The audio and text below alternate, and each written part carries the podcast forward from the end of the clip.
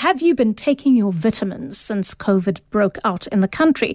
Now, the World Health Organization, we know a few months ago, released a, a list of supplements that you can supposedly take to combat COVID 19, and they include vitamin D, vitamin C, zinc as well.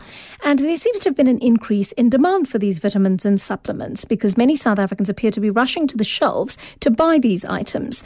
I wanted to find out from Vital Healthcare Marketing Executive Juliette Morrison uh, exactly how, how much, uh, the, how well the sales have gone, I should say, during the last few months. Good afternoon to you, Juliette, and thank you very much for being with me this afternoon. Have people been snapping up these vitamins? Hi, Joanne. It's lovely to be on your show. Thank you so much, and good afternoon to your listeners. Yes, indeed. Um, consumers have always been very aware of the benefits of vitamins, but during this uh, period, um, pandemic period, we've seen a significant increase in the demand uh, for uh, many vitamins um, in, in South Africa and certainly for our brand. Right. So, so is it these these vitamins largely the zinc, vitamin C, and D that are flying off the shelves? So originally, um, at the start of uh, COVID, uh, consumers flocked to purchase um, or anything that would um, improve their immunity, and it's a well-known fact, uh, medically proven that uh, vitamin C is, um, you know, boosts your immunity and is a great vitamin to uh, take every day.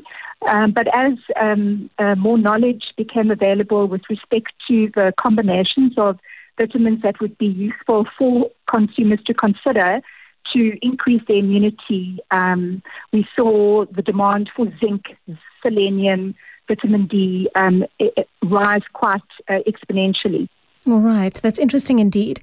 I must ask you, are there not shortages as a result of all the consumption? Very much so. So, if you can just imagine that um, production of the raw materials um, globally uh, was put under quite a lot of strain because this trend hasn't only occurred in South Africa, it's actually occurred um, globally. And um, with lockdown, many ports were were also um, you know impacted significantly. So it's been quite difficult to uh, secure the raw materials. Um, packaging is freely available in South Africa, so that isn't really the problem, but the actual raw material.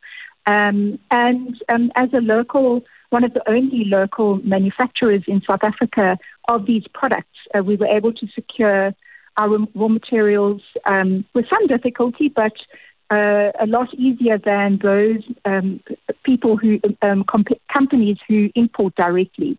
Um, but certainly there have been quite a lot of out of stocks intermittently over the last uh, three to five months. Right, and and tell me uh, why is it not the case that uh, that more manufacturers are actually creating this uh, sort of uh, these supplements in South Africa? I ask because if uh, there, there, seems to be such a huge demand, and the prices of these supplements are just so high because so many of them are being imported.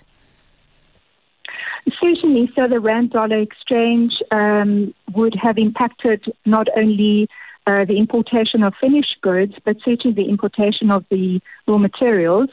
Um, as Vital, we've had to accept quite a lot of increased costs, not just in the impact of the rand dollar, but also the cost of manufacturing during this COVID period, um, ensuring that all of our staff remain safe as they continue to produce our products uh, for the general public. Um, but certainly, um, I, I, would imagine that uh, if you consider the market, there are a number of international players, and they tend to have uh, global strategies, and they um, have certain manufacturing hubs, and they would import product. Uh, there are only a few manufacturers of um, vitamin products in South Africa, uh, with us being one of the larger ones. All right, Juliette, thank you very much for explaining that uh, so well to us. Juliette Morrison, Vital Healthcare Marketing Executive, talking to us there.